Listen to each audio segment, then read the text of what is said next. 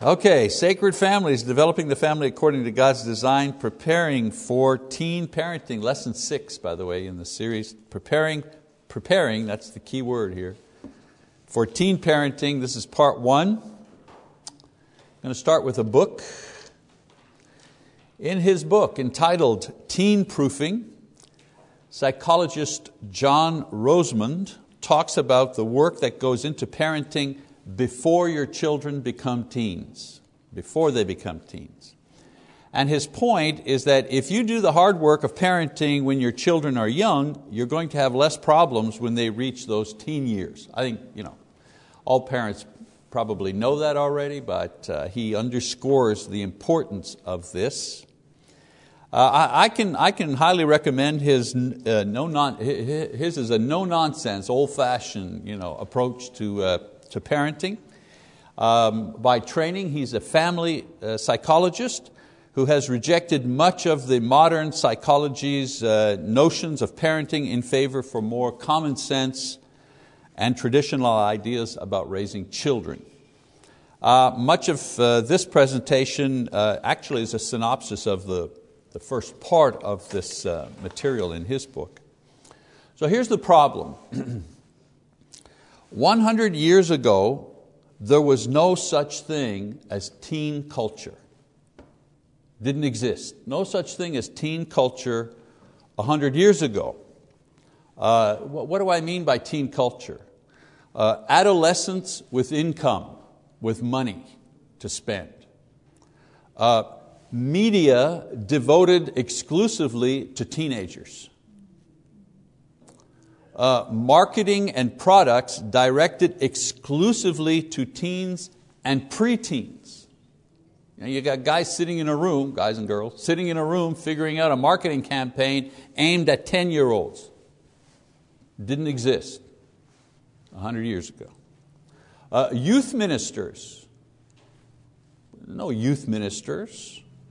Counselors that specialized in teens, didn't have that. So what we've created in the last century is a significant portion of society that has an enormous expectation of leisure, freedom, and buying power without the corresponding checks and balances of accountability, responsibility, and most importantly, productivity. I want money, I want spend, I want to spend it, I want to be free to do what I want to do, but I, I myself don't produce anything. It's one thing if you're working seventy-five hours a week and you buy yourself a boat for the day or two, you, you, know, you go on vacation to go fishing, you know what I'm saying? Because you're putting in that seventy-five hours. So what parents have today is a six to eight years of expensive parental maintenance with little return in productivity. Now, it wasn't always this way. The teens of the early twentieth century spent their time integrated into the family as junior partners in helping to maintain the home. Not helping to maintain their wardrobe or their video games. They were helping to maintain the home in which they lived, buying the food which they ate, and so on and so forth. It was common uh, in my father's day, my father, that generation, that teens worked after school and summers to provide additional income for their families, not necessarily for themselves. And I'm you know, old enough to remember when I was a teenager working, you know, uh, in my case at a dry cleaner's after school. I think it was eleven, twelve, something like that. I was the counter boy, you know, go get your dry cleaning, and thirty-five cents an hour, fifty cents an hour. And I remember coming home with my salary for the week, you know, eleven dollars or something like that, and giving it to my mother, and she would give me back one dollar for my, you know, I'd go to the movies, let's say, Saturday night or something like that. And here's the kicker, I didn't feel oppressed by that. I mean, my friends, they were doing the same thing. They were working and giving the money to their parents, and their parents were, you know, it was part of the family income. That was the norm. Fathers taught sons a trade or a business or farming, and women learned homemaking skills from their mothers. Now, don't get me wrong, I, I'm not saying we have to go back to this, because times have changed and the makeup of families and work and home have changed. What I am saying is that with this change to teen culture, we've created a generation of young people who are, as Rosemond, these are his words, and he's probably a little biased because he sees the problems. Okay? He says, um, we've created a, a generation of emotional toddlers, irresponsible, narcissistic, and oblivious to risk. Uh, it's this generation, you know, the, the just do it, or why not? In other words, the, the, uh, the reason for doing something risky or dangerous is why not? And there's nobody there to say, because you may be, you know, you may kill yourself, or you may maim yourself, or you may become addicted to this particular thing for the rest of your, you know. So it's not that you, the parents, especially Christian parents, want your children to be this way. It's that without serious parental intervention, this is how today's society will turn them out. That's the problem. Modern society is not a good partner when it comes to raising Christian children. That's the problem. You've got the right values, you know what you want as Christian parents. The problem is school is not confirming your values, you know, at school. When I was a child, what my mother said I had to do pretty much reflected what my teacher said I had to do. They were in concert. They never met each other, but they could be pretty sure they were in concert. That's That's not always the case, especially when they get up into junior high and high school. So modern society, as I say, is not a good partner when it comes to raising Christian children. For example, uh, we live in a climate of moral relativism. In other words, sexual practices that were considered unacceptable and morally deviant fifty, sixty years ago are now morally neutral. My daughter and I went on a trip this uh, past week uh, to uh, her college. It was her graduation. I had to get that in.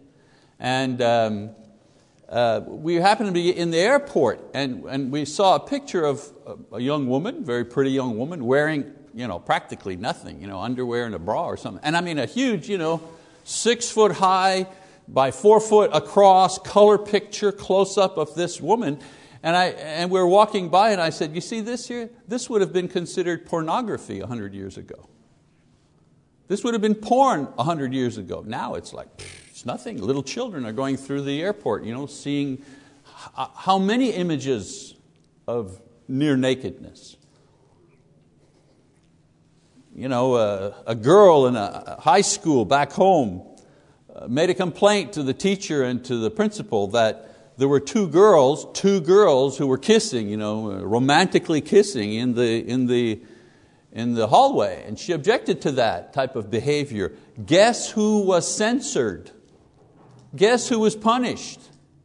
Not the two girls. The one making the report was punished. She was accused of being prejudiced against the gay lifestyle, censored by the school. So today, teens exchange sexually suggestive or explicit pictures of themselves, you know, with phones and tablets, whatever. I would say today, today's youth, they simply applaud sexual immorality. Look at the heroes.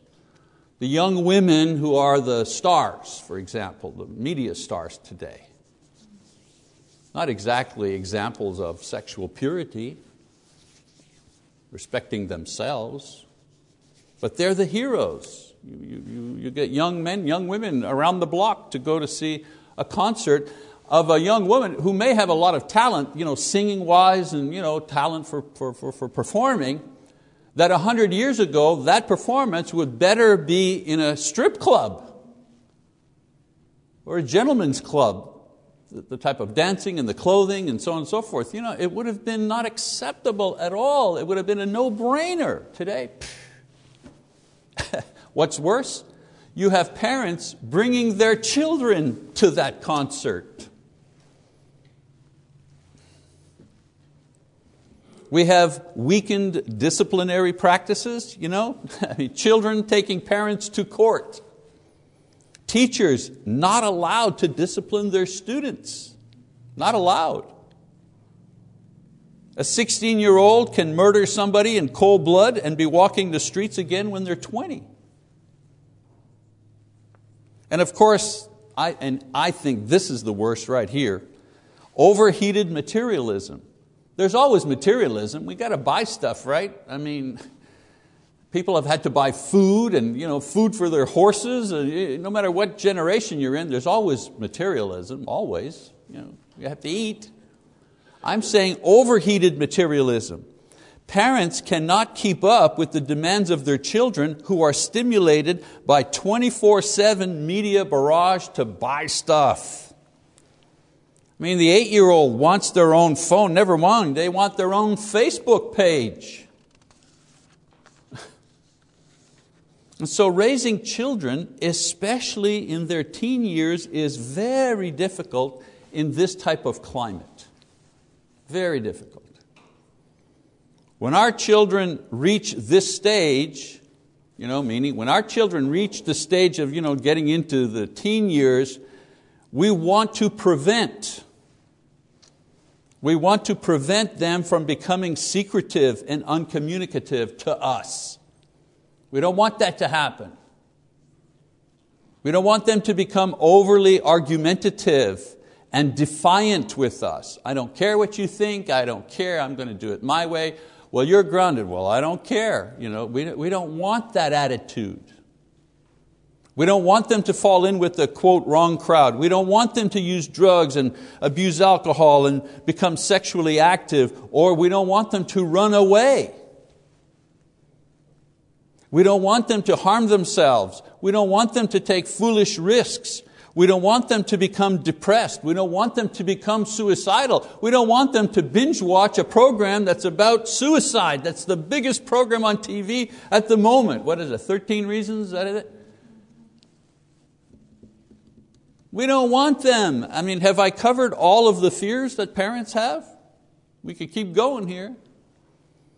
So what we want to develop while they are still young is a parenting model that will eventually produce two things when they become teenagers.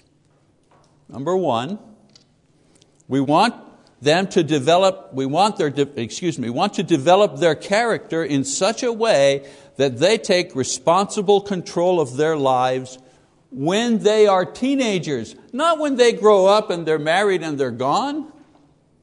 We want them to be able to do that while they're still teenagers. And number two, we want to help them make self-protective rather than self-destructive decisions as teenagers. Again, a lot of parents think, well, that's what I want them to be when they're adults. Too late. Too late. You want them to be able to do that while they are teenagers. These two are the holy grail, if you wish, of teen parenting. But the work to achieve these two goals begins long before your child becomes a teen. Here are three basic stages from birth to adulthood that children go through and how we parent them during the first two periods Rather, how we parent them during the first two periods will have an impact on what kind of teenagers they become and what our parenting experience will be like when they are teenagers. So I want to briefly go over these before we talk about parenting teens, which I'll do in the next session. Stage one. Stage one is infancy to early toddlerhood, somewhere around two or three years old. During the first two years of life, the child is treated like he was the center of the universe. Total strangers will kneel before his throne just to get a smile, right? Parents are there to serve, and quickly. I want it now. I want it now. I don't care how you feel. I want it now. Of course, this is normal because the child needs caring for and is aware only of his own central position in the world. He, she, you know, you know what I'm saying. But then at around two years of age, a revolution should begin. Parents begin or should begin to shift roles from caretaker to authority figure. Now, parents begin to teach right from wrong, obedience, discipline. We usually call this time the terrible twos. And we call this time the terrible twos because the child does not like this new order of things where mommy says no five hundred times a day. Right? The change that must take place is that the child is no longer at the center of his universe. The parent is. The parent becomes the center of his universe. From now on, the child will pay more attention to the parent, meaning respond to or accommodate, than the parent towards the child, cater to, cave into. From about two years onwards, the child must be made to understand that the parent is in charge, not the child. Sounds so easy, doesn't it? But that's the task, that's the job. You know, you're wondering, what am I doing? What do I have to do? That's it. What are my objectives? That's it. Now you know this is taking place when the child puts the parents at the center of his or her attention. When the child looks to them for definitions of right and wrong, like should I do this? Or, you know, they're about to do something, then they look at the parent, you know, thinking, is this going to be okay? You see, before this happens, they just do what they want to do. They go in, there's, there's fresh cookies, you know, baked before supper. They climb on top of their, their bikes and they get to the thing, knock over the cookie jar, they're eating. Not even a thought, you know. But when the revolution happens, all of a sudden, it's like they go for it and then they... They look around to see, you know, mommy, dad. You see, you know it's happening because now they're looking to see, is this okay? Is this okay with mom and dad? You know the revolution is happening when the child feels secure that his parents are able, willing, and actively taking care of him and protecting him. When the child seeks their approval, wants to please them. When the child finds his identity within the family. In other words, I'm the big brother, or I'm mommy's helper, or I'm daddy's girl. That's good. As I've already stated, at this stage, the goal for parents is to go from caretaker exclusively to authority figure. Of course, we're still caring and nurturing for the child, but we're adding the dominant element of authority. Authority is good. Unfortunately, many parents are unwilling to pay the price to force their children from one stage to the other. They fail to apply the pressure needed to force the unwilling child out of infantile self-centeredness. You have to force them out of that. They're not going to go by themselves. They will stay in that mode forever if you don't push them out of it.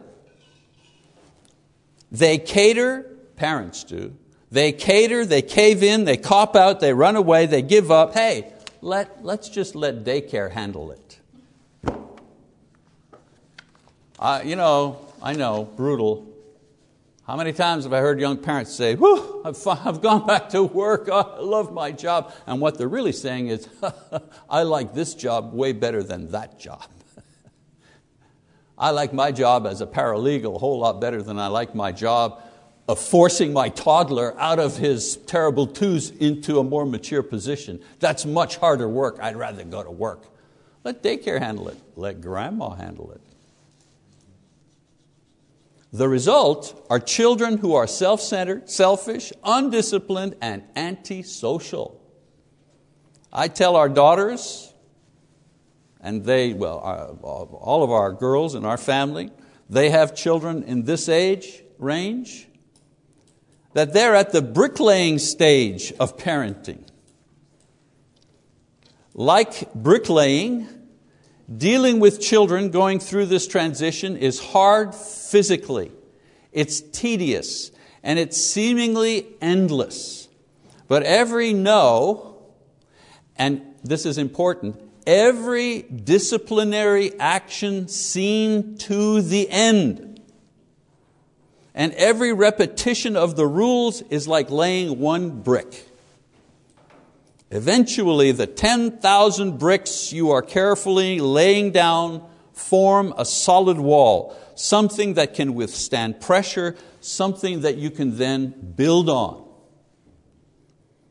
If you persevere in this task during this period, then you will have well prepared your child for the next stage of development. The next stage of development is the early and middle childhood stage, from three to eleven. Now, there are goals in parenting children at every stage of their development. So when we're confused and tired and we feel defeated, we should review these goals so that we can be reminded just what it is that we're trying to accomplish as parents.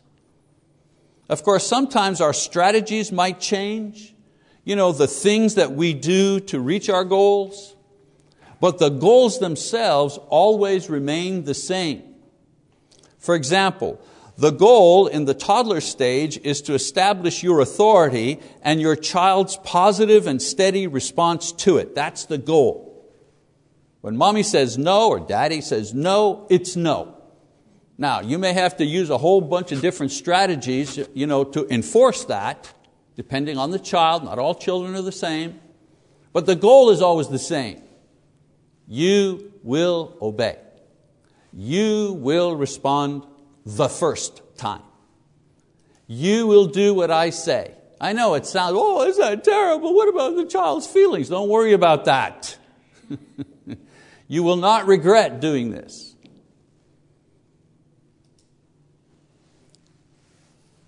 Your strategy to achieve, as I say, may have to change from time to time. Sometimes, you know, oh, time out is not working.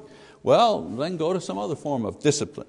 I think I've mentioned this before. My mother, she had a real doozy of a thing to get my attention when I was six or seven and misbehaving, whatever. She was, all of a sudden, out of nowhere, you know, it was like, okay, okay, pajama time, two o'clock in the afternoon in August. Pajama time, what that meant was I had to get out of my play clothes and go put my pajamas on and go sit on my bed. No toys, no books, no, nothing. Just sit on the bed and I'll let you know when you can come out. And it wasn't like, Mom, could I come out? Okay, now will you be good? No, no, no, no, no, no, no. An hour would go by. I would have gone through crying, begging, pleading until I accepted she could keep me there forever. And then finally, you know, and I remember one time on the door outside, Mister Mazzalongo, we're all going to the park to play ball. You know, we got, is Mike coming? Or uh, could we borrow his glove then? You know, she says, oh, Michael is, uh, you know, in French, of course, but she says, you know, uh, Michel, uh, you know, Michael is on his bed in his pajamas. You know, oh, add ridicule. I don't recommend adding ridicule, but I could hear them. And here I was in my pajamas in the middle of the day. She could have just said time out in the corner. No, no, no, no, no, no. Just to impress upon me that she was in charge. And you know what? She was a working mom.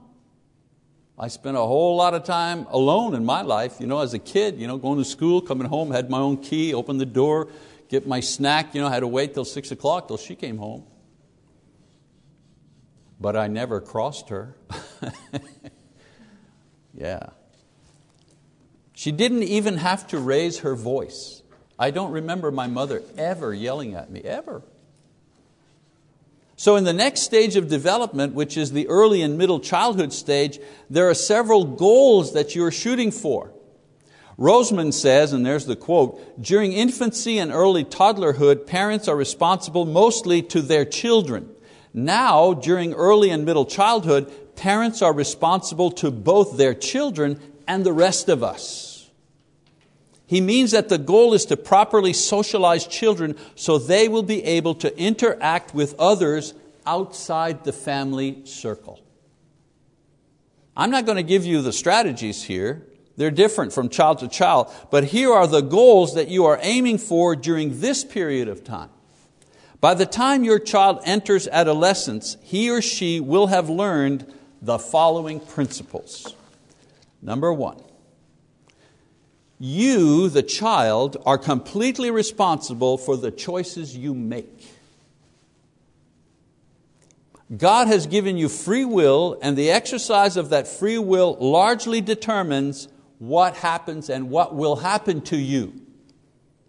Parents need to reinforce the idea that their child's behavior is due to their own choices, not their genes, not their father's alcoholism, not mom's cancer, or the fact that the family has too much money or not enough money. In the end, the choices that they make are very important, and they have to take ownership. You know, you ate all your candy before we actually went into the movie? Well, there's no more candy during the movie. Your choice.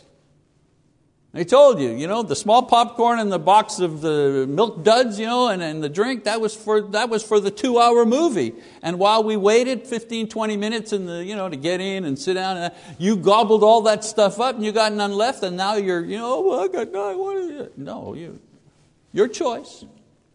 You made that choice.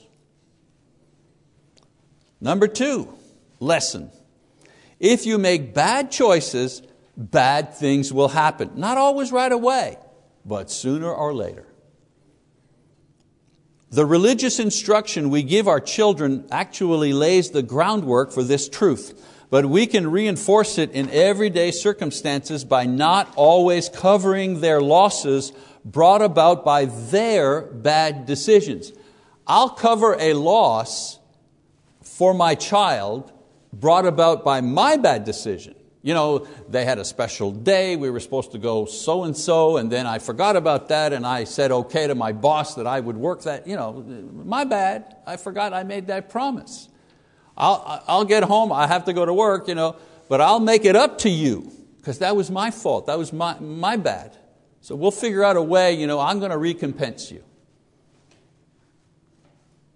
But covering their loss because they made a bad decision.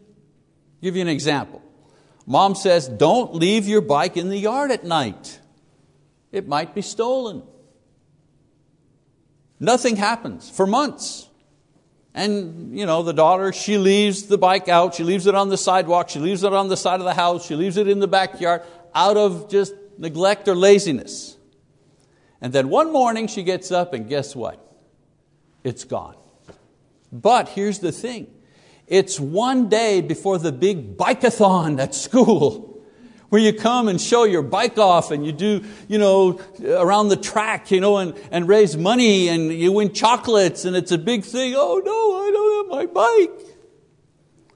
Covering her loss instead of letting her own her loss, that's a beginning of something we call enabling. If a child doesn't learn that bad choices bring bad consequences at this early stage, imagine the problems awaiting her when she's a teenager and she's driving your car, not just her own bike. Now remember, you know, I've got thirty minutes here to do this lesson. I can't cover every exception, obviously. We're not going to allow a child to make a bad decision that'll put their life at risk, you know. We're the parents. We ought to have the wisdom to know which things, you know, which failures will we allow them to undergo in order to teach a valuable lesson or not. Number three, so the, what am I trying to teach my kid? You're responsible. Bad choices equals bad results, and good choices equal good results most of the time. If you make good choices, bad things are less likely to happen. This is the hardest lesson of all because it teaches them about sin and the imperfect world and the problem of suffering. Unfortunately, the message in school and most counseling is that if you do something good, you deserve something good in return. You deserve it. And this would be nice if it were true.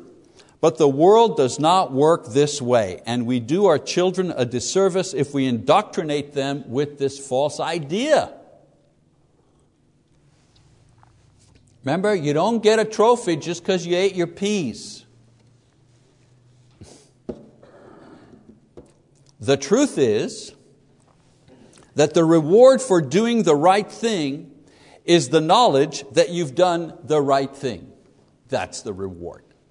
That's the essential reward. Sometimes, sometimes you're rewarded for doing the right thing, and sometimes you're not, and sometimes you're even punished unfairly for doing the right thing. For Christian parents, this is much easier to explain because our faith calls us to do right as an extension of who we are in Christ. Why should I do this, Mom? Because we're Christians, that's why. That's how we, that's how we operate. That's, that's how we, you know, that's our response. It's easier for us. The doing of good is a function of our new life in Jesus, not some ethical bargaining tool to gain favor. So let's review very quickly. The goal of parenting, zero to three years old, the parent is in charge. You know, no, five hundred times a day. The goal of parenting three to eleven years old, eleven year olds. As parents, we want our child to learn how to lead himself by, number one, realizing that he is responsible for his own life, and you are giving him this responsibility little by little as he or she matures. Now, if I wanted to do an object lesson here, I didn't, you know, I would have a rope. And there's a long rope, you know, let's say it's ten feet, right? And your child has one end of that rope, and then there's only about a foot between you and the child, and you have the rest of the rope and you're holding. They've got a little bit of rope. You know, they can, they can slack it off or extend it for about a foot. And your job, or our job as parents, especially during that three to eleven, is to kind of let that rope, you know, oh, a foot and a half. Let's see how that works, you know. Two feet, three feet. I used to tell our children, my job is to help you be completely free of me. I'm, I'm giving you rope as I see you can handle rope. If you can't, if I see you can't handle rope, I start pulling it back in. If I see you can handle the rope, then I, you know, I, I give it back out. You know, Emily, our A daughter, uh, fifteen and a half years old, she had a driver's license, she had a car, she had a job that she worked sometimes at night to go to at fifteen. Because why? Because I, we could give, we felt we could give her a lot of rope. Not so much for others, won't mention any names. But you see the imagery there? I, I would, I would expressly tell them, I am not against you being free. I'm not against you being independent. I am certainly not against you, you know, being your own person. I, I want that with all my heart, and I'm giving you as much rope as I think that you can manage. So go for it. Become independent of me. Be free of me. I want that with all my heart. Uh, should I add free with your own income? Not free on my nickel, but that's a whole other lesson. But you know what I'm saying. That, that, I, I, I purposefully told them, my job is not to restrict your freedom. My job is to give you your freedom. But since I'm way older than you and I have more experience than you, we're going to allow me to be the judge of how much rope you get, not you. And you know, they managed. So we have to teach them to realize that they're responsible for their own life, and you're giving them this responsibility. Secondly, that they are taking ownership of their choices and they are learning the lessons that these decisions teach them. No enabling, helping, guiding, providing what's sometimes missing, but we allow them to own the consequences of their bad choices in all reasonableness. And then thirdly, They need to understand the motivation for making good, that the motivation for making good choices is faith, not reward, and accepting that the world is not always fair. But God will do justice in the end. The beautiful thing about us, about us as Christian parents, we have an answer to the hard questions. You know, why, you know, why do little babies die of cancer? You know, we have an answer to that question, whereas others don't. So the early childhood and middle years are when parents teach their children how a compass works. This is how it works. You know, if you point it this way and you don't follow it and go that way, you may get lost. You know, you, you, you teach them how it works. The teen years are when the parents help the child learn how to use that compass. And next week we're going to talk about the next stage, the terrible tweens. Another thing that didn't exist one hundred years ago, didn't even exist fifty years ago, but now we have a new subclass. You know, it used to be, you know, you, you were a preteen, then you were a teen. Paul and Julia in, in our household used to argue, when, when, did, when were you a preteen? You know, Julia said, well, you're a preteen when you, you're two digits, like you're ten. You know? And Paul would say, no, no, no, no, no, no, no, you're, you're only a preteen the year before you actually get into teenhood. You know? And this, this, was, this was the existential angst going on in our family during those, uh, during those years. Okay, so next week, preparing also for the tween years. So come on back. We'll see you then.